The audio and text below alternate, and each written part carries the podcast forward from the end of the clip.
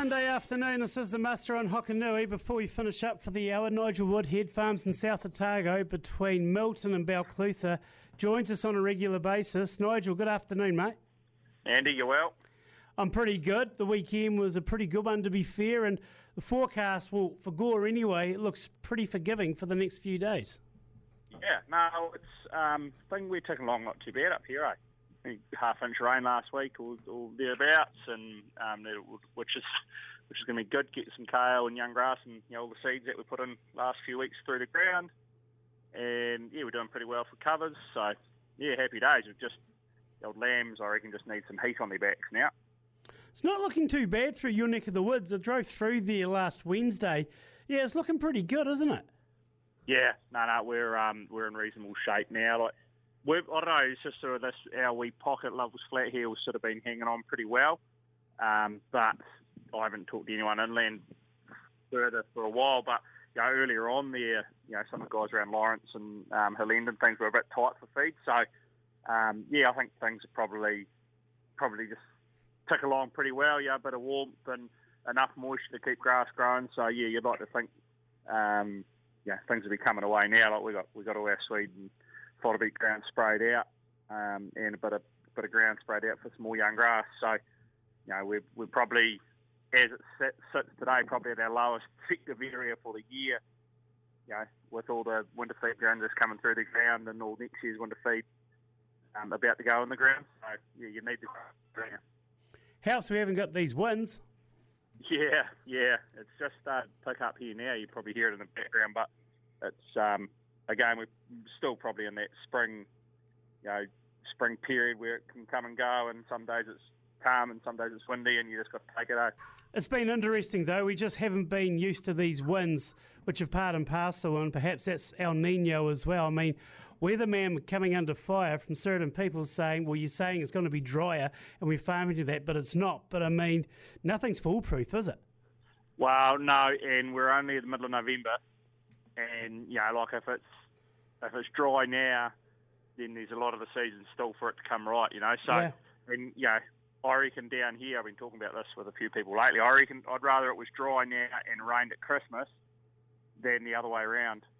You know, like the the worst seasons we have, or the toughest seasons I've found, are the ones where we have heaps of feed now, and we're swimming in feed. You get to weaning, you got plenty of tucker and then it turns dry and all that grass just turns to hay and everything starves pretty much. You can't finish lambs and ewes don't put weight on after weaning and um, and you end up, yeah, you got all this feed. It's a bit like the old swimming around the ocean, water, water everywhere, but not a drop to drink. I reckon it's a bit like that.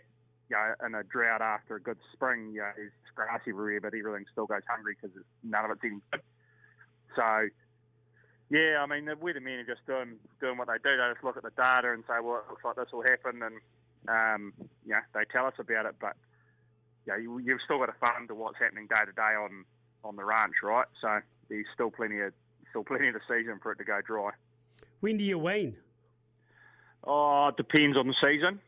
Um, last few years we've been before Christmas, but traditionally it was sort of either between Christmas and New Year. Dad used to like weaning between Christmas and New Year for some strange reason. I'd much rather go on holiday then.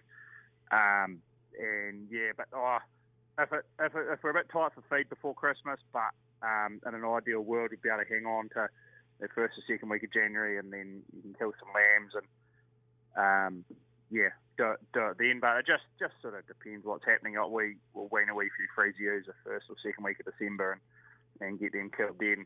Um, so we'll just sort of have to make a call then as to how covers are looking and how lambs are doing and what the ewes are doing and things. How do you go for space if you're not sure when you're weaning? Is it have you found it an issue before? Um, we usually, I just sort of say to my drafter, "This is what I want to do," and then we just keep in touch with them. And and more often, well, not more often than not, but sometimes what happens is we'll wean when he tells me we've got space. So, but in that said, we're not a big weaning draft sort of place. And yeah. it's probably something that I've been really focusing on is trying to get that growth rate up of lambs on mum. Um, and, you know, quite often when we send those freeze ewes away, we'll and start of December, we'll we'll put 20 or 30 or 50 or whatever it is, how many many lambs we can scrounge up on the truck then. Um, and you know, because because the drafter sort of says, well, the space is there, you better take it, and the price is always usually pretty good. Um, and you know, like doing that probably reduces the number that would be there in a weaning draft as well. So, yeah, I don't know. Like we definitely it's something we're working on. Like I say, that the growth rate on mum um, to try and push our weaning drafts up a bit. But um, yeah, there's a lot of things we're working on. So it's just it's just it's one of those things on the list. That's pretty much it, Nigel. Leave it there. Appreciate your time as always. You have a good week. No worries. Cheers, Andy. Laugh out loud with Ag Proud, because life on the land can be a laughing matter. Brought to us by Shearwell Data, working to help the livestock farmer. When bald people wash their faces, how high up are they supposed to go? Thoughts on that, please, Blocker? Leave it there for the afternoon. Thanks for your company. My name's Andy Muir. This has been the Muster on Hokonui. Thanks to Peters Genetics. See you tomorrow, 1 o'clock. Enjoy the Arvo.